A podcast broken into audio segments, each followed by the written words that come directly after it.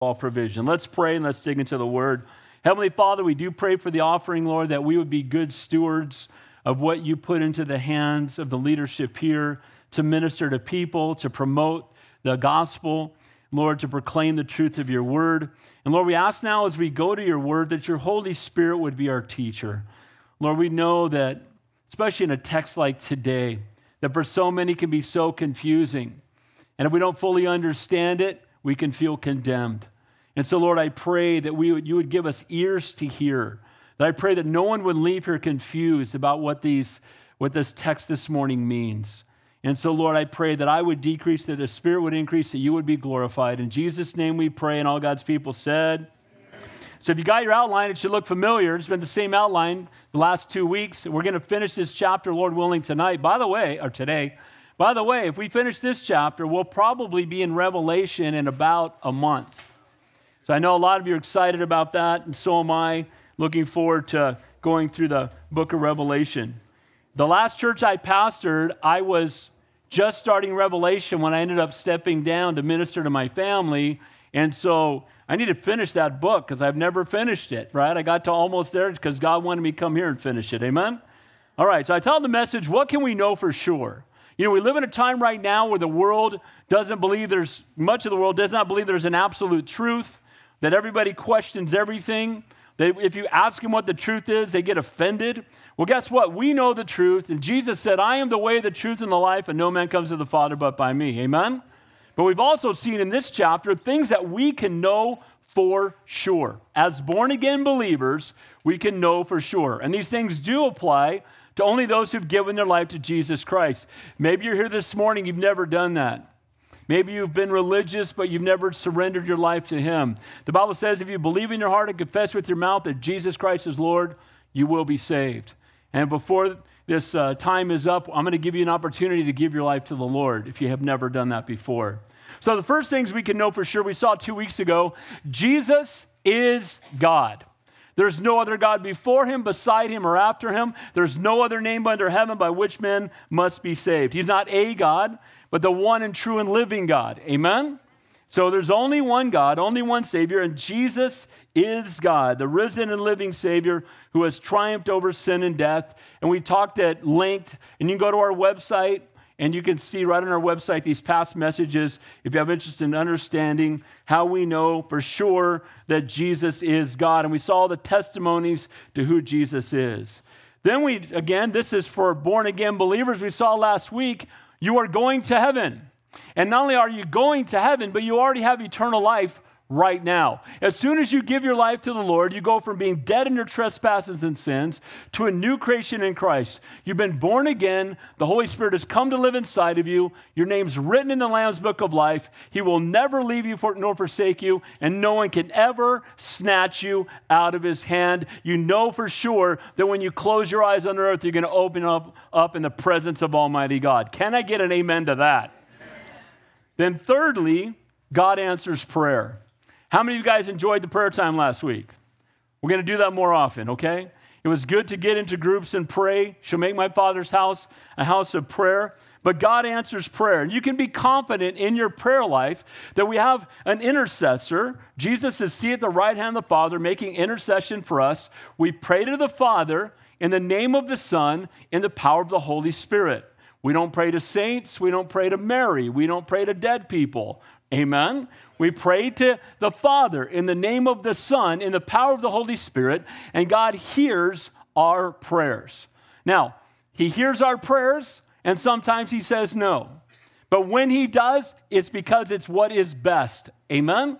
We serve an all knowing, almighty, all powerful God. And if you were here on Thursday night, one of the points was we don't pray for our wants, we pray for His will. It's not what I want, but what is God's will? Because God's will is perfect. God knows what's best for us. We can trust Him.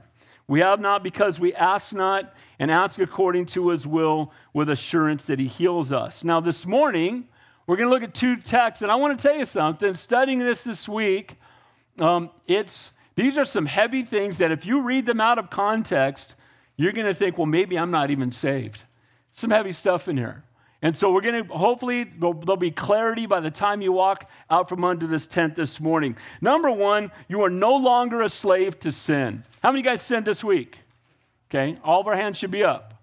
We're all sinners saved by grace, but we're no longer slaves to sin. We've been set free from sin and death, and we've been, we've been redeemed from the consequences of sin. And as believers, we don't have to sin anymore, but we all do.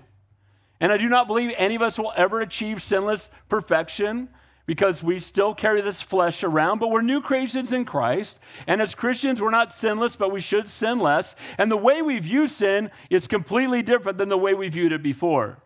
Sin wasn't even sin anymore before you knew the Lord. It was maybe you felt bad about it, but it was something you ran to, something you could enjoy and live in and make a way of life. But as believers, if you've truly been born again, the Holy Spirit's to come to live inside of you, and you will never be comfortable in your sin again.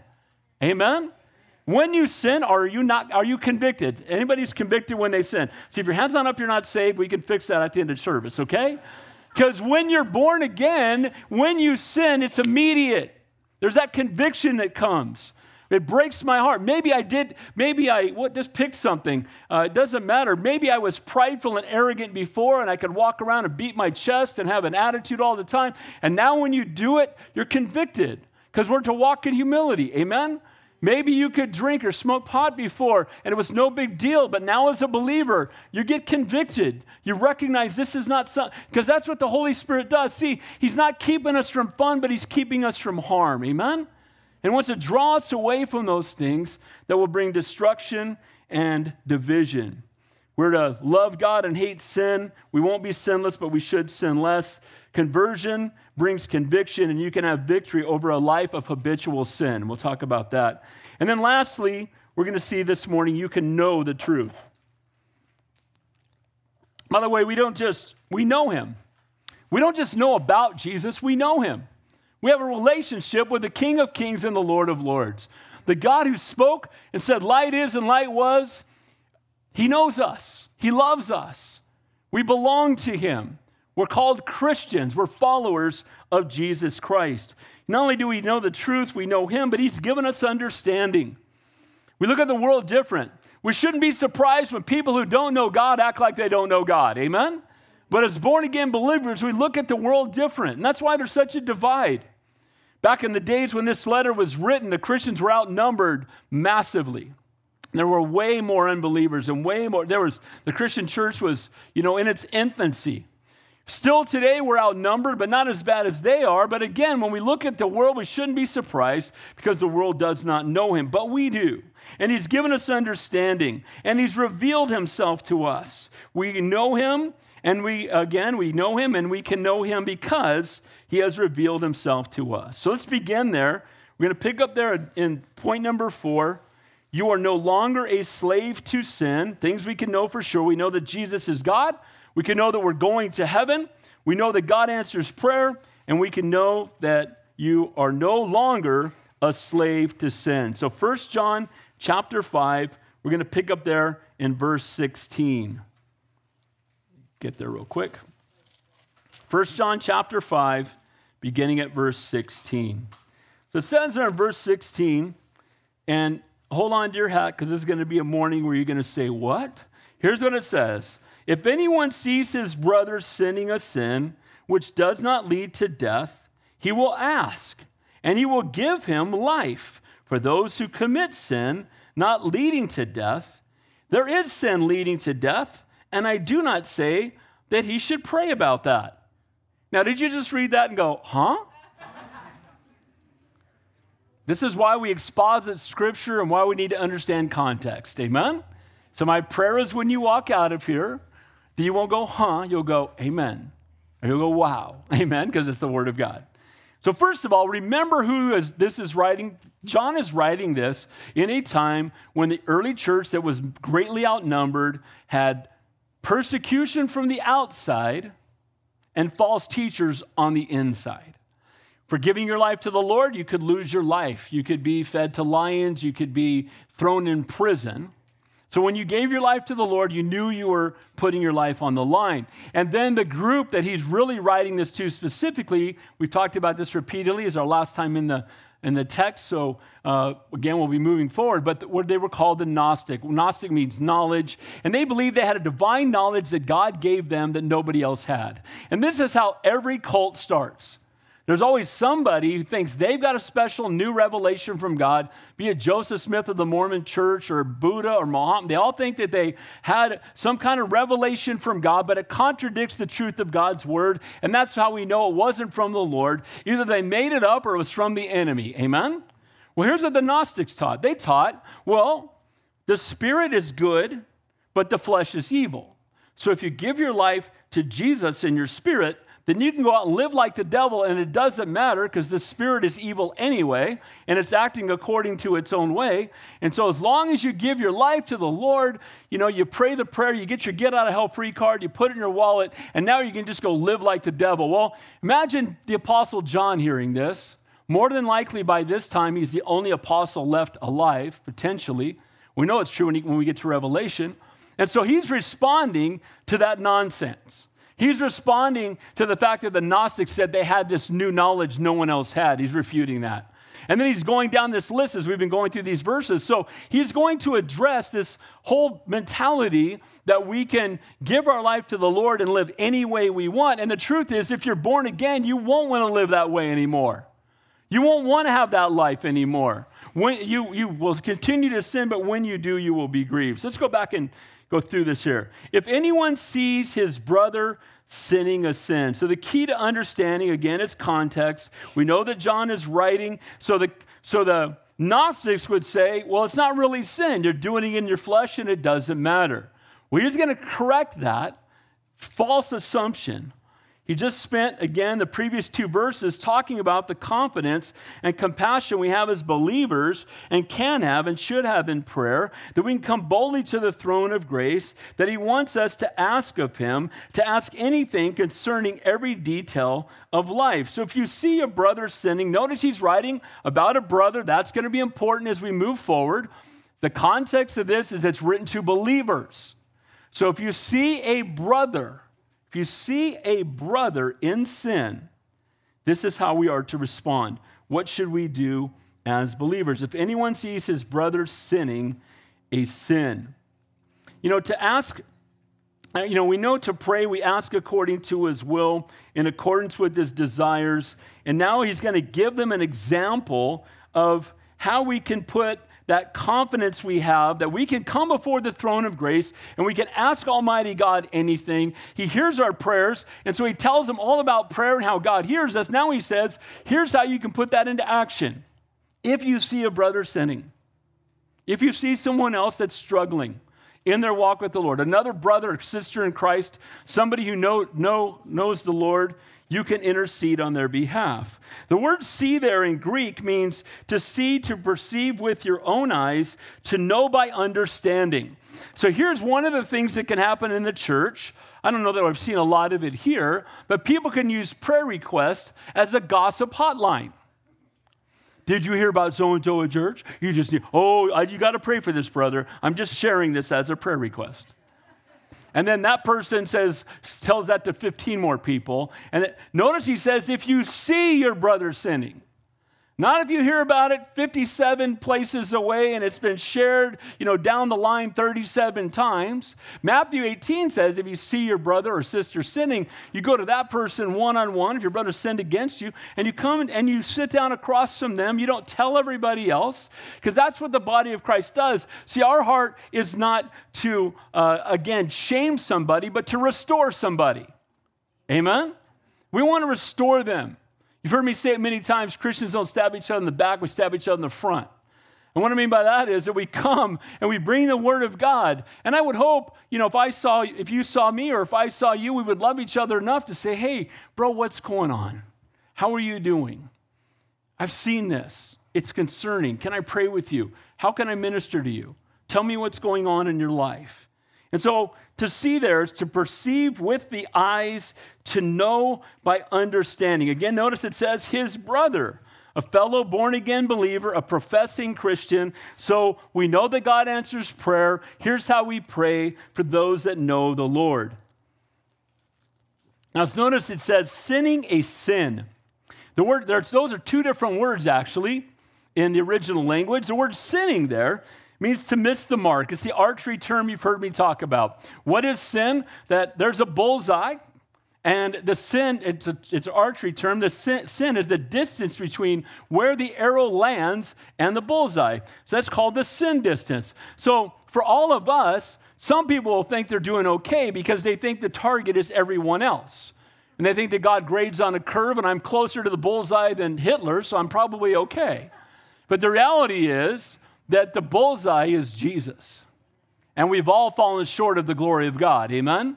So we're all sinners, whether we miss it by a foot or a mile or a, you know, or a galaxy, which is probably closer for all of us. Amen? So we've all missed it. We've all fallen short. And that word sinning there, someone who's wandering from the path, it means that as well, is falling short, has gotten off track. So if you see a brother who's gotten off track, who's walked away from the Lord, who's struggling, who's fallen away. And it's amazing how often those come in divine appointments.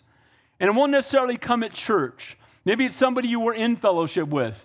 One that always comes to mind when I think of this, I would never go to down, I didn't go to downtown Santa Cruz very often, but I was in downtown Santa Cruz, and I'm, i think I might have been going to a movie, but I don't even remember why. But I'm walking down this, I'm walking down this pathway, and I see this guy coming, a guy and a gal coming, and they're kind of kissing as they're walking, and I'm just trying to make sure that I don't bump into him. And all of a sudden, I realize it's a guy from my church, and that's not his wife.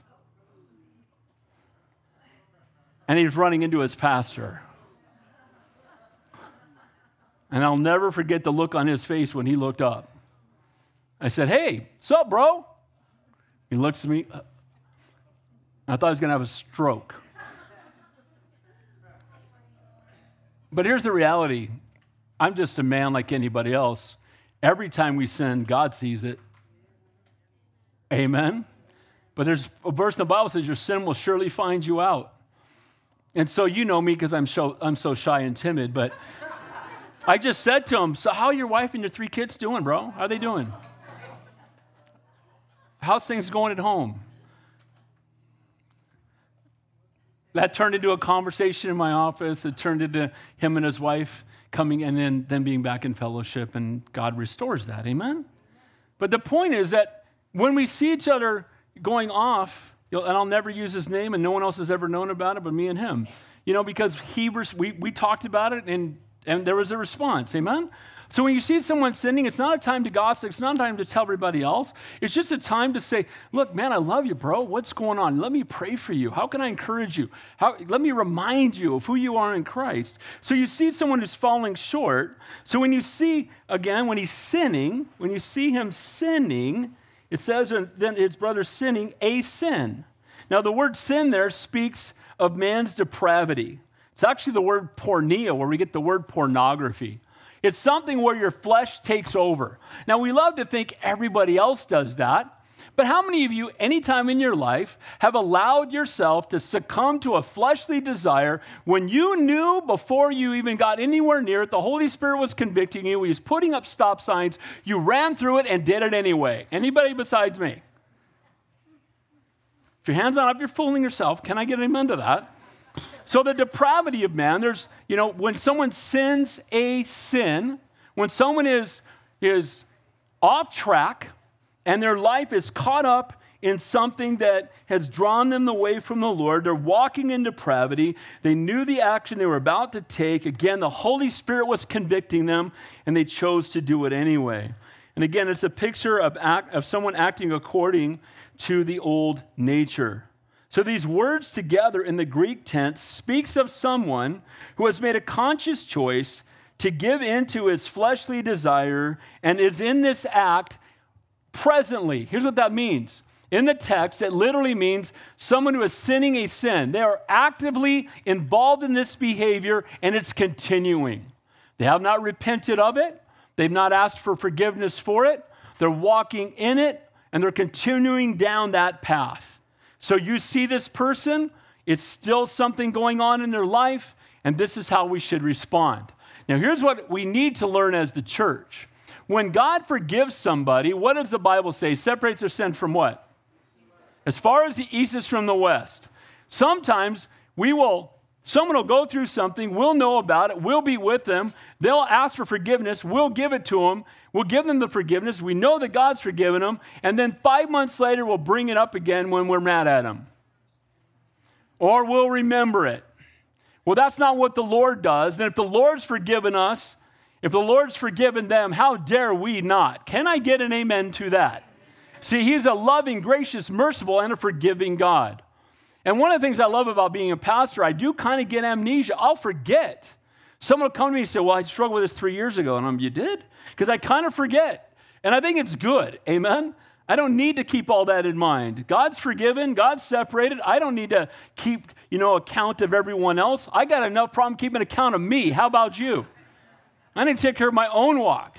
Holiness for me, grace for everyone else. That's my heart. And I, and I fall short of that. But that's my heart and that's my desire. So if you see someone sinning a sin, someone who is, again, giving themselves over and they're still in, involved in it, they haven't walked away from it. It's something that's present in their life. Not six months ago, not three years ago, not 20 years ago, right now.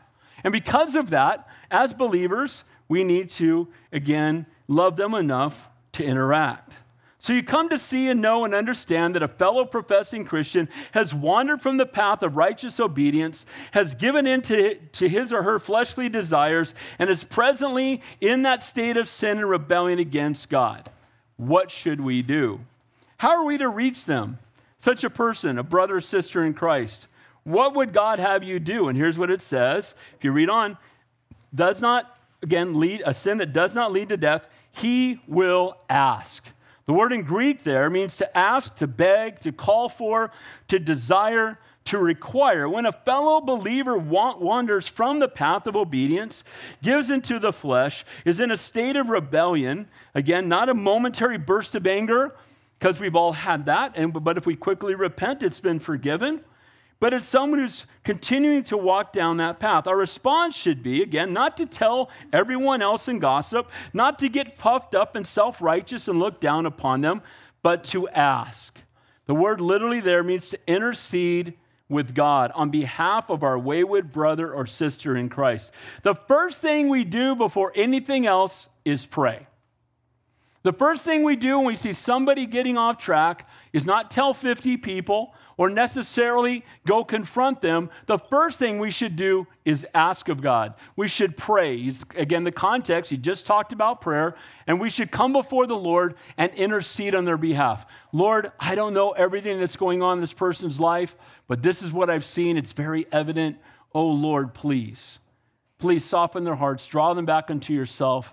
Lord, if you want me to be involved, please let me know. But Lord, I'm going to pray first.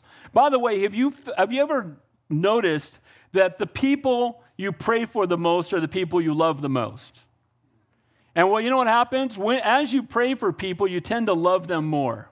You tend to become more burdened for them as you pray for them. And so he's telling him before you get on your high horse, before you become self righteous, before you tell 57 other people, before you know you again feel like you're the, you're, you know, you're the Holy Spirit in their life, just pray. Let me take this to the Lord. And again, but ask to intercede with God on behalf of the wayward brother or sister in Christ. So John's envisioning a spiritually mature person who's sensitive to the Holy Spirit, as an in tune with the will of God, having spent a great deal of time in the Word of God, when seeing a brother caught up in sinful fleshly behavior, doesn't go out and gossip, doesn't tell others, again, again, sometimes described as a prayer request, not rejoicing as it makes him feel more righteous. Uh, you know, when someone else is caught in sin or someone is struggling, what they should see from us is compassion, grace, not condoning the sin. Let me make that clear. Amen. Not saying that sin's okay, not making excuses for it, loving them enough to come to them, but having compassion. One of my many favorite Pastor Chuck stories, Pastor Chuck Smith was uh, the founder of the Calvary Chapel movement. God used him mightily. And he shared this story at a bunch of pastors' conferences. Doesn't use any names. I think it's fine. But he said there was a guy in his church in Costa Mesa many, many years ago who he found out he had left his wife for another woman. And Pastor Chuck was shocked. He'd known the man for many years, he knew the husband and wife for many years. And so he found out that he had moved in with this other woman. He got the address to where they lived. He went over to the house, he knocked on the door. When the guy opened the door, there stood his pastor. Pastor Chuck walked in and sat on his sofa and just started weeping. And he just sat there for I don't know how long, for a length of time, and all he did was weep. Never said a word, couldn't get anything out. Got up, went out, got back in his car, and drove back to the church. The following Sunday, that man was back in church with his wife, and God restored their marriage. See, it's not even necessarily that we have to go in and, no, sometimes we do. Sometimes we have to, you know, like this man I met on the street, bro, how's things with your wife, bro? You know, what's going on? And being able to have that conversation and exhort them and encourage them. But, you know, I think what really needs to happen is they just need to see that we love them and we know that they're outside of God's will and we just want to see them back where they belong. Can I get an amen to that? And that's the, you know, you, we all have people, we all know people that are just the, you know, they're the Holy Spirit police. They're just waiting to see you do something so they can jump all over you. And we, and we got to be careful of that. We got to be careful of that. We, we call them, so they're called Pharisees. Amen? You guys don't tithe your mint and cumin. We tithe our pepper over here. What are you tithe? You know, and, and, at the same time, you know, take the beam out of your own eye, bro, before you pick the speck out of mine. It's in the Bible for a reason. So look, when we go to people in those circumstances, we're not seeking to destroy them, but to restore them. Amen? And we're not seeking to shame them. They're already going to be ashamed before Almighty God, and God already knows what they're doing. We want to draw them back into the Lord, to intercede, approaching the throne of grace on their behalf, again, of our, you know, back in the 70s, we used to call it being backslidden.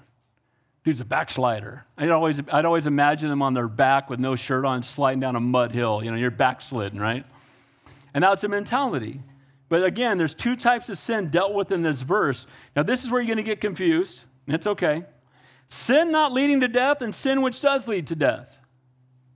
Anybody want to get up and share what the difference is between those two right now? Okay. Well, first of all, doesn't all sin lead to death? What's the answer to that? Yeah. The wages of sin is? Okay. So the only reason anything on this planet dies because there was sin in the garden. If before Adam and Eve sinned, nothing died. Nothing died. Animals didn't die, plants didn't, nothing. Why? Because God created it, was perfect, it was without sin. Once there was sin, everything started dying. The reason that you and I have a limited amount of time on this planet, because we were born into original sin. Amen? So we, we don't live forever. So certainly all sin leads to death. Again, in, in the, that overall term. And while all sin is sin, all sin separates us from a perfect, holy God. And while all sin has consequences, not all sin's consequences are the same. So, does God forgive all sin if we ask for forgiveness? What's the answer?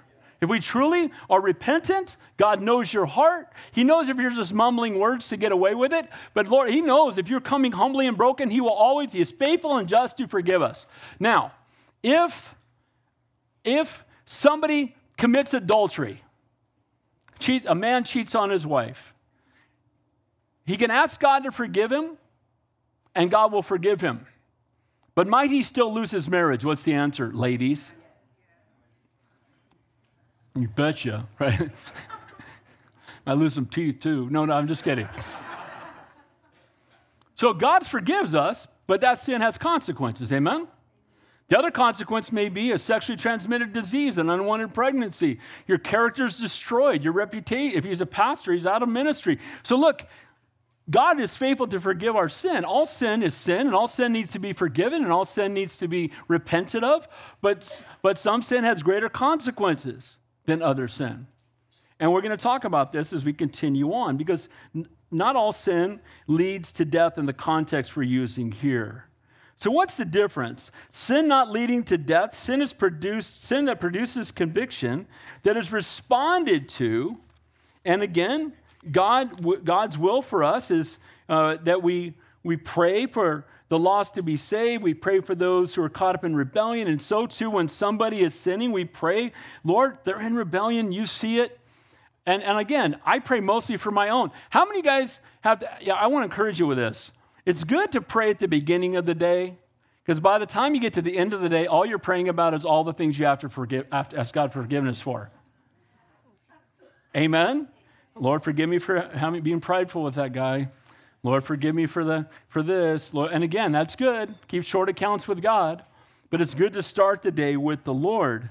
And again, she's telling them, not all, you know, sin, there are different types of sin, and there are different types of consequences for sin. And let me just tell you this I'm not going to say I have a corner on the truth in this text this morning because I read 12 commentators and I got eight opinions from 12 guys I respect.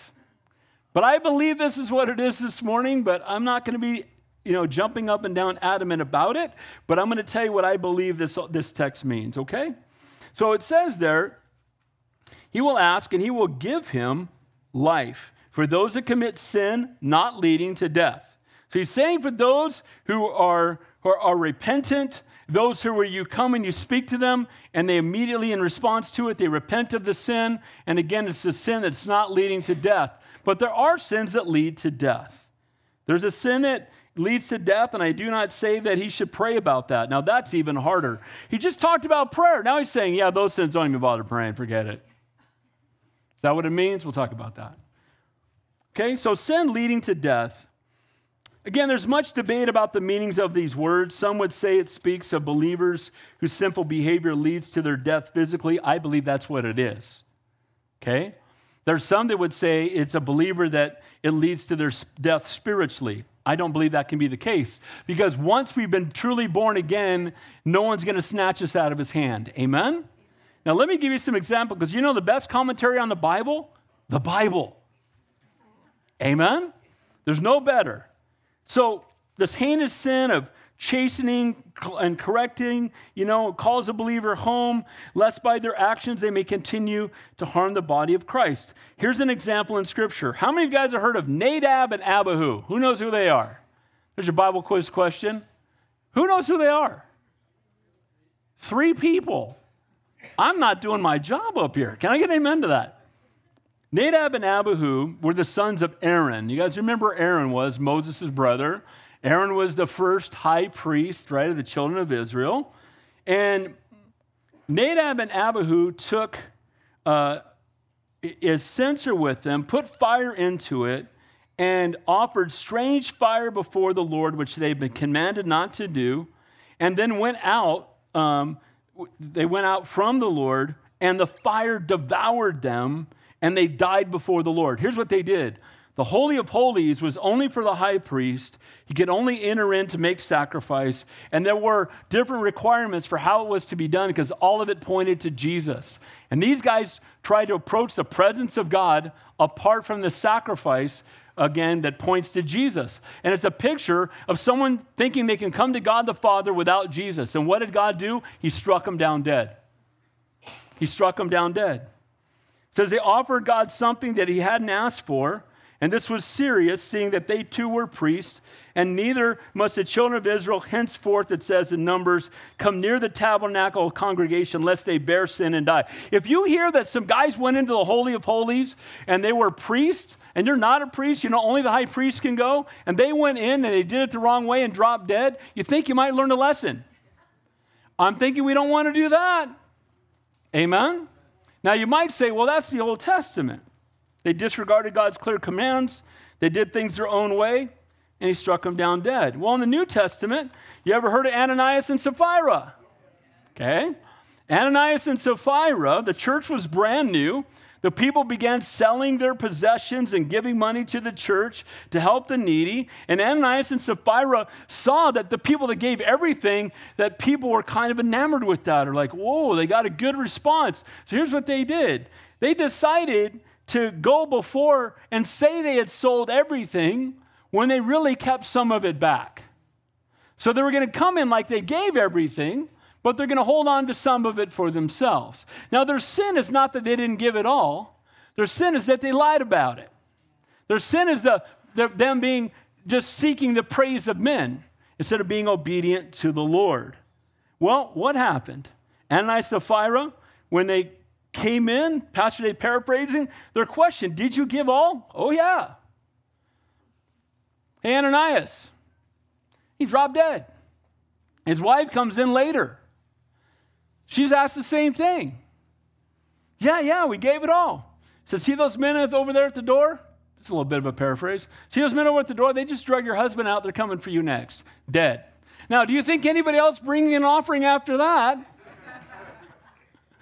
Did anybody else go, yeah, I get, No, no, I didn't. I, I, don't, I don't even know what percentage. I gave something, but I don't know how much I gave. And it, I'm just, I gave, but I'm taking no credit. Matter of fact, I don't even, you don't have to know that I gave. I just put it down over here and walk out because, right? Now, those are sins leading unto death, aren't they? Those are sins where it's so egregious that God saw it and he took that person's life. Now, I want to say this too. Be very, very careful because this is concerning to me. We'll see somebody who's a born again believer that dies too soon, and then you'll hear people say, oh, he must have had an egregious sin and God was correcting it. Well, we know better than that, don't we? Amen? And while that can happen, I don't think that's the case most of the time, but we see examples of it in Scripture. It's an example to all believers. In both Nadab and Abihu, and in Ananias and Sapphira's cases, these were indeed sins leading to death, sins that were a reflection of hardened hearts and a total disregard for God's command. Can a believer go so deep in sin that God calls him home? Maybe. Maybe that person has gotten so far away from the Lord, and it could even be, a, again, remember, he's talking about believers here, not unbelievers, believers. So, can a believer get so far away from the Lord that the Lord just takes him home? Well, clearly, this text would say yes. And so that can happen. And again, uh, there's worse things than being taken to heaven. Can I get an amen to that? But especially those who represent the Lord, we need to be careful to make sure that we're not dragging his name down. Amen? Pray for the lost to be saved. Pray for those in rebellion to be restored. Sins that were a reflection of a hardened heart and a total disregard for God's command. There is a sin leading to death. See, John wrote the context of a brother, and it's wrong to see him meaning sin leading to spiritual death. He probably meant to sin that led to physical death, and that's what I believe. Now, again, this is Pastor Dave's opinion. Uh, it's rare that I just say that because there are people that believe. I don't believe that because I don't believe that a brother can lose his salvation. Amen? But let me just clue you all in on a good thing. Let's just obey God and not worry about this. Can I get an amen to that? Let's not walk in open rebellion and, sh- and just get in a place where our hearts have gotten hard because something happened in life and it's gotten us to a place where we're so hard hearted, we're disappointed, something happens that's difficult. You know, I meet Christians sometimes that maybe their spouse left them and they're just mad at God. They're so angry with God, and that leads to other areas where they're just angry with God. And or or maybe they go through a tragedy, right? Someone in their family gets cancer and dies. Something happens and their heart gets hard. Guys, when we're hurting, we need to run to the Lord, not from the Lord. Amen. When we're going through trials and difficulty, we run to Him. We cry out to Him. We want to walk close to Him. We want to be in fellowship with God's people. We don't want to allow our hearts to be hardened. The death came so there's another example, real quickly, in 1 Corinthians chapter 11, where Paul says that among the Christians in Corinth, because of their disgraceful conduct at the Lord's Supper, some have died. Many are weak and sick among you, and many sleep. The death came not as, cond- as condoning uh, judgment, but as corrective judgment, not condemning judgment. So they weren't condemning them to death necessarily, but they were bringing correction. And again, if you did something contrary to what the Lord wanted you to do at the Lord's table and somebody dropped dead. By the way, remember the guy walking with the they're walking with the ark and they put it on they put it on a cart and it starts to fall and what the guy do? He reached out and touched it. What happened to him? Did anybody else touch the cart after that? Anybody else touch in the ark? Did they go back and read? Wait a minute, how are we supposed to carry that thing? Oh, poles. We need poles. Bring in the poles, right? Don't touch it. Okay, yes, Lord. This is how we, right? And you know what? That God is a loving, gracious, and merciful God, but sometimes He needs to teach us a lesson. Can I get an amen to that? When we are judged, we are chastened by the Lord that we may not, again, be condemned by the world.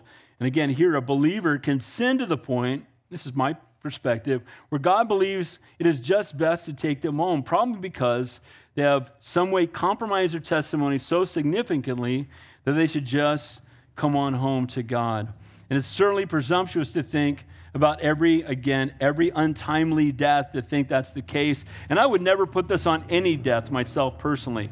So there are some who believe the sin unto death is a reference to God's cor- corrective judgment upon rebellious believers, but still others believe it's a sin that ends in spiritual death and eternal separation. Now, there's only one unforgivable sin. Who knows what it is? Blasphemy of the Holy Spirit. Okay, you guys are doing better. You didn't do well with Nadab and Abihu. We're coming around. All right. And I get this question a lot, and, and if you've been a Christian a long time, you've probably gotten it. And certainly as a pastor, I get it often because there are people that are scared to death they've committed it. So it, the blasphemy of the Holy Spirit. Here's, it says this in Matthew 12. Whosoever speaks a word against the Son of Man, it shall be forgiven him. But whoever speaketh against the Holy Ghost, it shall not be forgiven him, neither in this world, neither in the world to come. Now, we believe this is, so here's what the blasphemy of the Holy Spirit is, and I get this question well, did this sin. It's so heinous. I think it's a blasphemy of the Holy Spirit. I think I'm toast and I'm burdened. I don't know what I'm going to do. Now, let me clue you in. I want to encourage you with this. If you're concerned as to whether or not you blaspheme the Holy Spirit, you haven't, because those who have aren't even worried about it. See, those who have have rejected Almighty God. So, what does the Holy Spirit do? He convicts us of our sin and He draws us unto salvation. Amen? So, blasphemy of the Holy Spirit is to reject the conviction of sin that comes from the Holy Spirit and the drawing unto salvation to say, I want no part of it, to blaspheme, to walk away, to reject what the Holy Spirit's uh, doing in our lives, try, attempting to, and have nothing to do with Him. Re- reject it completely. I just saw something this morning where a young man is reading a Bible outside of a college out loud, and people came and took his Bible and tore it into pieces and were kicking it around, and they started eating it, eating his Bible. And you're just like, there's somebody who needs to get saved. Can I get an amen to that? Bible says we're to feed on the Word of God, but that's not what it means. Amen? but the point here is that blasphemy of the Holy Spirit is where you have hardened your heart so, so seared over your conscience that you have completely rejected all conviction, all drawing of the Holy Spirit. You, you, you blasphemed his name in that way. You, you rejected him completely. You want nothing to do with him. And you walk your life and live your life never even considering what the Holy Spirit is drawing unto you. That's the person who's going to spend eternity separated from Almighty God. Amen?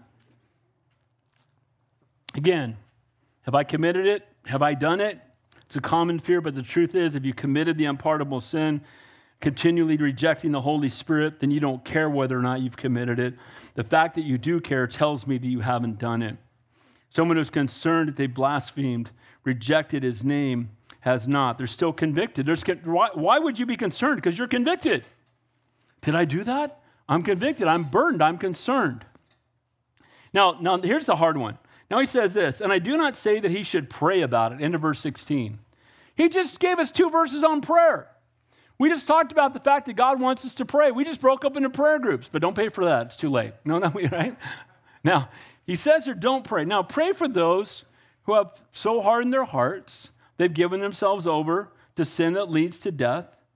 And don't forbid we pray for them. I don't believe that, but it, it doesn't come with the same promise. When a Christian is being corrected, in regard to sin unto death, apparently comes a point where it may be too late for, to pray for restoration, and now it's in God's hands.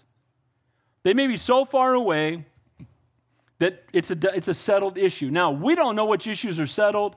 This is my opinion. Let's pray for everybody. Can I get an amen to that? Let's just pray for them all. And again, if they're in a position where it's settled between them and the Lord and God's going to, to bring about righteous judgment and call them home, then that's between God. But what predominance of Scripture, if you read all of Scripture, it tells us you make my Father's house a house of prayer. And we need to continue to pray. We need to continue to intercede. And I would rather stand before Almighty God praying for everybody and a few that maybe I shouldn't have, according to this verse, than using this as an excuse to pick out people we don't pray for anymore and we were wrong. Can I get an amen to that? So let's pray. Again, ask and he will give him life. Not sure where the person is in a rebellion, still not leading, sin leading to death, sin not leading unto death. Let's pray for them all. Matthew 18, approach him. He's beyond prayer. Again, off my prayer list. My prayer is that we would not wait until it gets to the depths of Nadab and Abihu. It might be he's using them as an example. Was it too late to pray for Nadab and Abihu? What's the answer? It was too late. You know, the, the husband got drug out and he says, and you're going out right after him. You, you're too late. But we want to pray. We want to pray for them all. Can I get an amen to that? Godly discipline, not for destruction, but restoration. So, there is sin that leads unto death. There is sin that does not lead unto death. All sin is sin. All sin ultimately leads to the death of humanity. But while all sin is sin, some sin has greater consequences than other sin. Does that make sense? Amen? So that's, I think that's the points being made here more above all else. That while all sin is sin, some sin uh, will have much heavier consequences some of that sin will lead into death and destruction on this planet. I do not believe, because he's talking about a brother, that he's talking about eternal separation. But I will say this to you, just so you know there were some of these people whose commentaries I read who believe that, who are people that I respect. But they're also people that believe you can lose your salvation, and I don't believe that. Amen? So I hope that's a little clear, but some of you are going, that's clear as mud. I don't know what you just said. So I'm trying to paraphrase it again. Some sin has deeper, heavier consequences. All sin is sin. All sin is wrong. All sin needs to be repented of. Most sin is not leading unto death, but there are some where the consequences do lead to death. Verse 17 All unrighteousness is sin, and there is sin not leading to death. All unrighteousness is sin. One of the greatest definitions of sin in the Bible is anything that is unright in the eyes of God is sin. So, who decides what sin is? God and nobody else. Amen? I don't care if the world legalizes it. Well, it's not against the law, it's against God's law. Amen? In Santa Cruz, I got this a lot, I've told you this. It's, you know, there's a lot, you know, 420. Anybody know what 420 is? It's a national holiday in Santa Cruz, but there's a cloud over the whole city on 420 because everybody, I mean, it's, it's a massive number of potheads, right? you know, stoners when I was in high school, dopers, whatever, right? And, and I'd have people all the time that would come to our church like, hey, bro, so I got a question, Pastor Dave. I'm like, what's up, bro? What is it? Well, you know, man, pot like grows up out of the ground, man, and they just kind of legalized it, so. I'm like, no. But but it's you know, man, it's all natural, man. Comes out of the ground, bro. I mean, come on, man. Why would God grow it if He didn't want it to? Be not drunk with wine. Be filled with the Holy Spirit. We're not to be under the influence of anything but the Holy Spirit. Can I get an amen to that? And they'd give me that line. Well, grows, well, it's legal now. Well, adultery's always been legal. So should we be able to do that? Amen. A lot of sin is legal. Drunkenness, if you do it in your own home, is legal. Should we do that? What's the answer? Because it's not man's law, it's God's law, and all sin is unrighteousness. All unrighteousness is sin. Amen? And I would always follow up with those guys well, if it grows up out of the ground, if that's your qualification, smoke some uranium or poison oak and see how that works out. Right? Smoke some mercury. I mean, don't use that as a qualification. That's just stupid. Amen? So it doesn't matter if the world says it's okay. By the way, one man, one woman, that's marriage. Amen? Amen? Bible says it, that settles it. Amen? Well, love wins. So true love wins, but that's not love. It's eros. It's driven by the flesh. Anything outside of that. Not one man and three women, not two men, not two women. Amen? Okay? Is abortion legal? What's the answer? Not as legal as it once was, but it is. Is abortion okay with God? What's the answer? Baby killing. It's murder. So, guys, so all unrighteousness is sin. And who determines what is right is God and nobody else. Amen? So it doesn't matter what the law says, it doesn't matter what the country says, it doesn't matter what you think is right. It's what does Almighty God say is right. Amen? And He's the one that defines sin. The word unrighteousness there is, is a word in Greek that means wrongdoing. John here broadens his earlier definition of sin. In 1 John 3 4, he said, Whoever commits sin also commits lawlessness, and sin is lawless. So it's not just, now, by the way, on top of God's law, we must also obey man's law. Amen? Unless man commands us to do something contrary to God's law. Amen? So are we sinning if we speed on the freeway? What's the answer? Now, now a couple of you didn't raise your hand earlier. Go, oh yeah, wait a minute. Let me.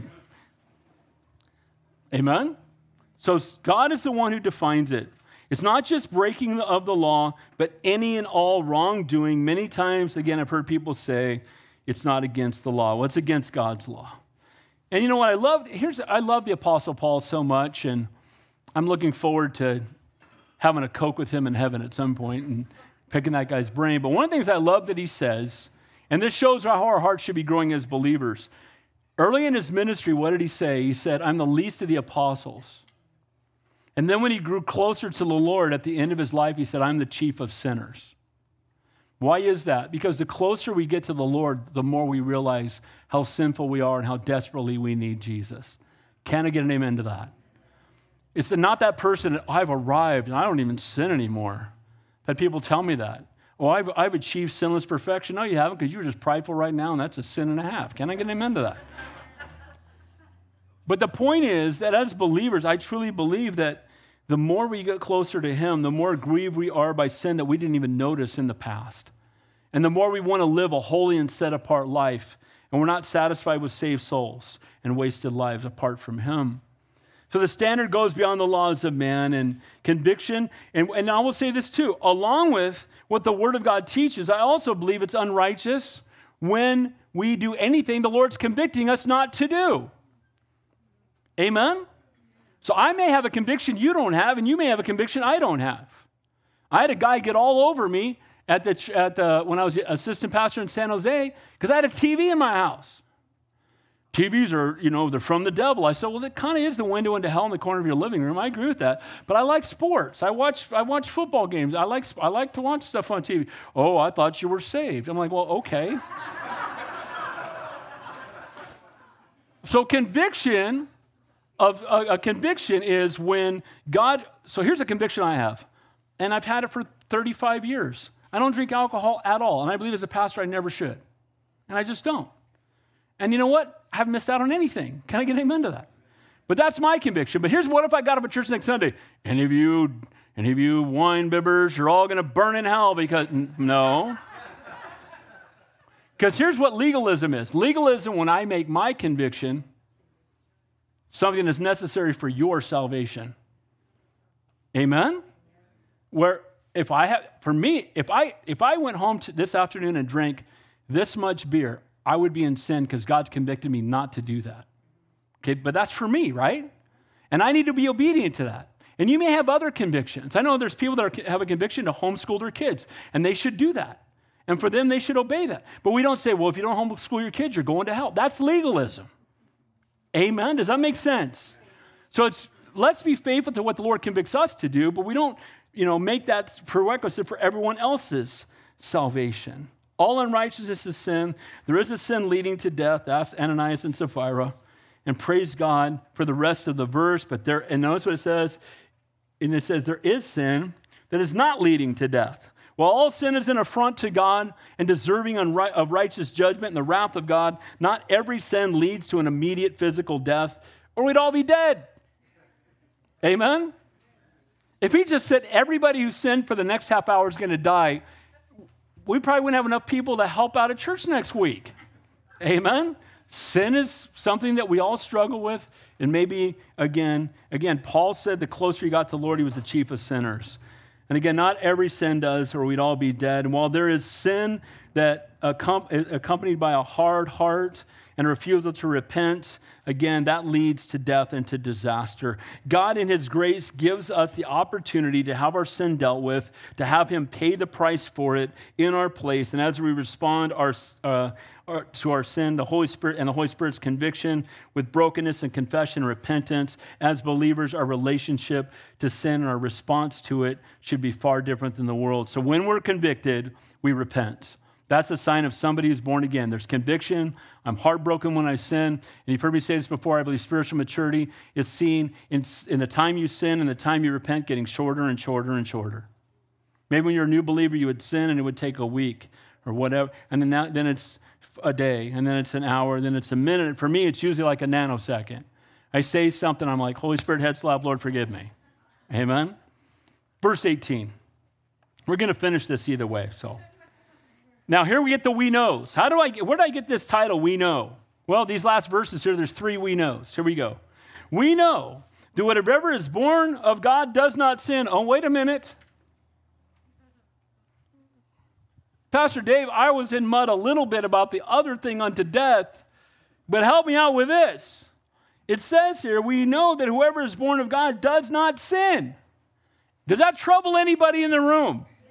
We all said we're sinners, right? He said, We know. Again, we see, we perceive, we know. It's again, it's addressing things that the false teachers. Remember, the Gnostics said, Sin all you want. Remember the Gnostics? Sin all you want.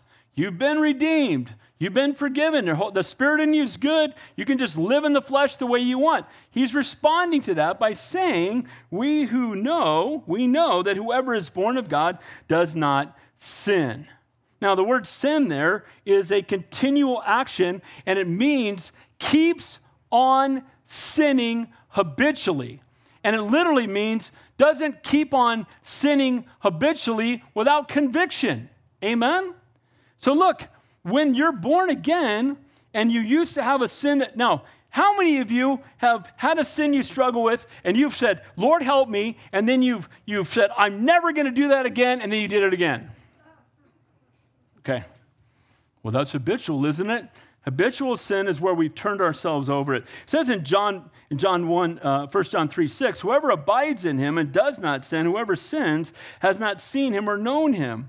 Again, the idea is that of a continual sinning as a way of life. It defines who you are. This is the lifestyle that I've chosen. I know it's sinful and contrary to the Word of God, but I'm going to do it anyway, and I'm not going to respond to the conviction of the Holy Spirit. And that's what it's speaking of. People will ask me, and, and, and look, we love everybody. Can I, we love everybody, right? We want to see everybody saved. But someone will come, and I've got a couple coworkers that I love and care about and talk to. They're living openly homosexual lifestyles and they're trying to say they're Christians and say, yeah, well, I don't care, but because this is how I was born and this is the life I'm going to live and I'm going to live it. And yeah, you know, I, I don't feel convicted about it and I'm just going to walk in it and this defines me. Well, I don't want to be that person. Amen? And there's other things like that where, where our life doesn't change. There's been no change, there's been no salvation. You've heard me say it if, if, if, uh, you know, if Monday doesn't change, Sunday doesn't count. And so he's talking about sin that defines the way of life, the life that you live. He says, But he who is born of God, has been born of God, keeps himself, and the wicked one does not touch him. Now, I like this is one time in the, the uh, New King James where I like the translations I see elsewhere better.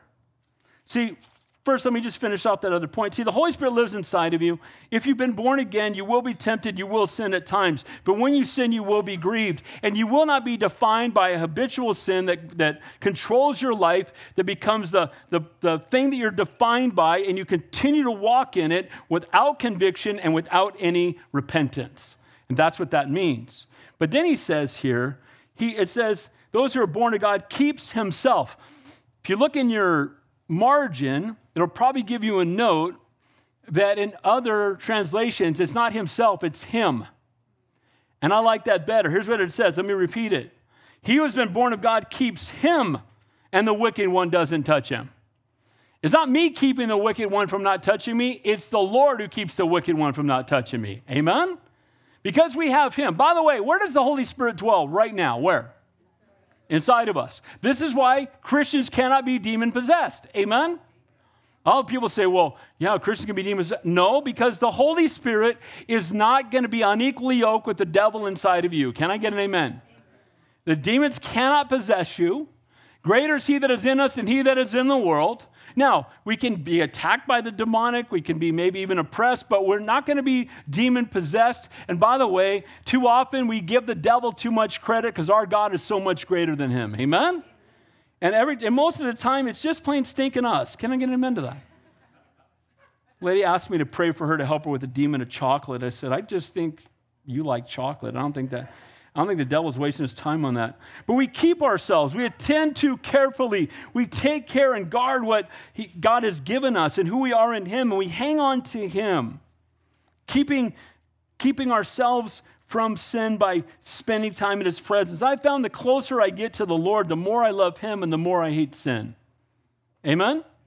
The, the, closer we are to the Lord, sin is the thing He had to die for. Sin separates us from Him. I don't want to be separated from Him. So I love God and I want and I hate my sin more. It says this in 1 John 5 18, and the NASB says, We know that no one who is born of God sins, but he who has born of, of God keeps him, and the evil one does not touch him. He's the one that keeps us. Because if I had to keep myself, I don't think I could do it. Amen? We're protected. John 12, 10 says this My sheep hear my voice. I know them. They follow me. I give unto them eternal life, and they shall never perish. Neither shall anyone pluck them out of my hand. My Father who gave them to me is greater than all, and no one will pluck them out of my Father's hand. Notice this in the wicked one does not touch him. Do you know that Satan can't do anything to you unless God allows it? Did you know that? You can have a long conversation with Job about that when you get to heaven. Amen? And if the, and if the Lord allows it, He's going to allow it to allow it to ultimately bring about His glory and to grow us spiritually. Amen? And so we know that, again, devil can't make me do anything. Amen? Flip Wilson was wrong. Devil made me do it. He can't make you do anything. Does not touch, and the word touch there means to grasp, adhere, cling, lay hold of. It's the same word where, he, where Jesus said to Mary, Stop clinging on to me. Satan cannot grab a hold of you. He cannot. The Lord won't allow it. And the Lord, again, will not allow him to touch us in that way. He cannot attach himself or lay a hold of one who's been born again. And again, there are times when the, the Lord allows the enemy, again, to, to tempt us, allows the enemy to, again, uh, bring consequences or things upon our life, but it's all ultimately for his glory. Look at verse 19 when you pick this up. We know that we are of God. So we know we know that whoever is born again does not sin, uh, but keeps himself keeps him the Lord near him. We know that we are of God, and the whole world lies under the sway of the wicked one. So either you know God or you're under the sway of the wicked one. You're either born again, you're a saint or an ain't, right? You're born again or you're not. You either know the Lord or you don't. So we are being held on to by the Lord, and the world is under the sway of the wicked one. And this is why we shouldn't be surprised when people who don't know God act like they don't know God. Amen? So we know. We're no longer under the sway of the wicked one. We're under, not, no longer under the control of the enemy as Christians. Again, back then there were a small minority, and they too had been set apart unto the Lord. We are of God. We are not of this world. This is not our home. We are of God. Amen? We're followers of the Lord. We belong to Him. We've been adopted into His family. Then finally, we know the truth. Look what it says in verse 20 and 21. And we know that the Son of God has come and has given us an understanding that we may know Him who is true. And we are in Him who is true, in His Son, Jesus Christ. This is the true God and eternal life.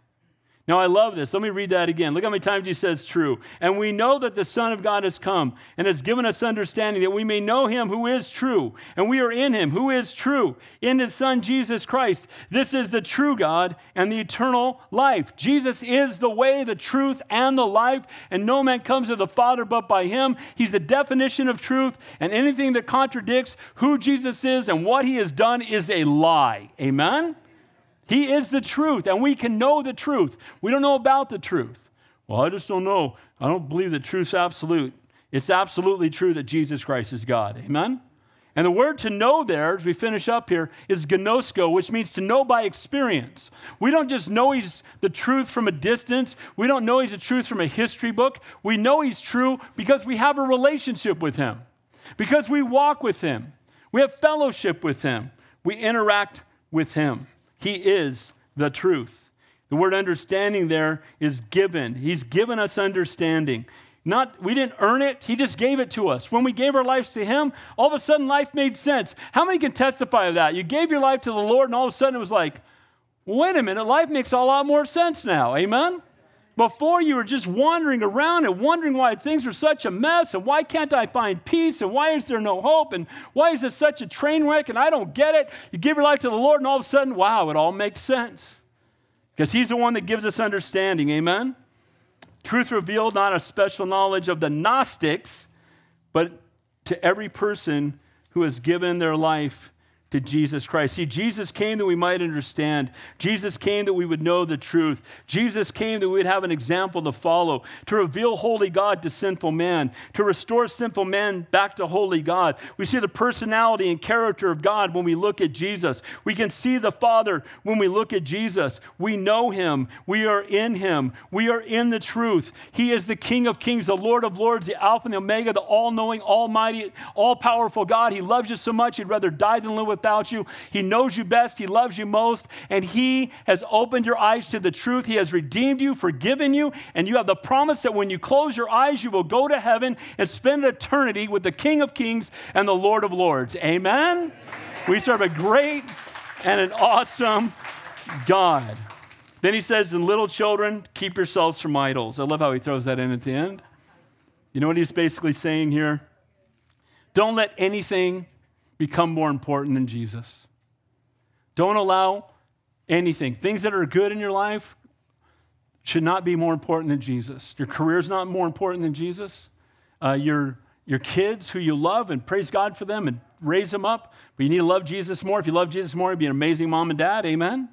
Don't make anything an idol. Don't put anything before the Lord. So, we can know for sure first that Jesus is God, that we're going to heaven, that God answers prayer, that you're no longer a slave to sin because He's de- delivered you and given you the Holy Spirit, and that you know the truth. And His name is Jesus. Lord, we thank you, we praise you, we love you. And we thank you for this morning. We thank you for the Word of God. I pray, Lord, that your words would be sustained and anything that was my opinion, Lord, would fall to the ground. Lord, we know this is not an easy text to understand completely. But Lord, what we do understand is you are the way, the truth, and the life, and no man comes to the Father but by you. We understand that sin is not a good thing. Help us, Lord, to, to hate it more and to love you more. And Lord, I pray if there's anybody here this morning that doesn't know you, that today would be the day of salvation. As you've heard all these promises the last three weeks, or if you're just here today, I want you to know these promises of going to heaven and the fact that Jesus is God and that you're no longer a slave to sin and you know the truth. That's only true if you've given your life to the Lord. The Bible says, if you confess me before men, I'll confess you before my Father in heaven. But if you deny me before men, I will deny you before my Father in heaven. I'm not asking you to join a church. Just if the Lord has been ministering to your heart this morning, if the Holy Spirit has been drawing you unto Himself, and you recognize, you know what, maybe I've been going to church a long time. Maybe it's the first time in a long time, but I don't know for sure that I'm going to heaven, that I've given my life to the Lord. If that's your desire, Again, if you confess me before men, I'll confess you before my Father in heaven. If that's your desire, just raise your hand right where you are and I will pray with you right now. Anybody at all. Let today be the day of salvation. Anybody at all. Don't leave here without him. Loves you so much, you'd rather die than live without you. Lord, we thank you. We praise you. We love you. We thank you for the promises we find in your word. We thank you, Lord, that while we were yet sinners, Christ died for us. And we thank you for the promise of eternal life and the Holy Spirit lives inside of us. In Jesus' name we pray. All God's people said,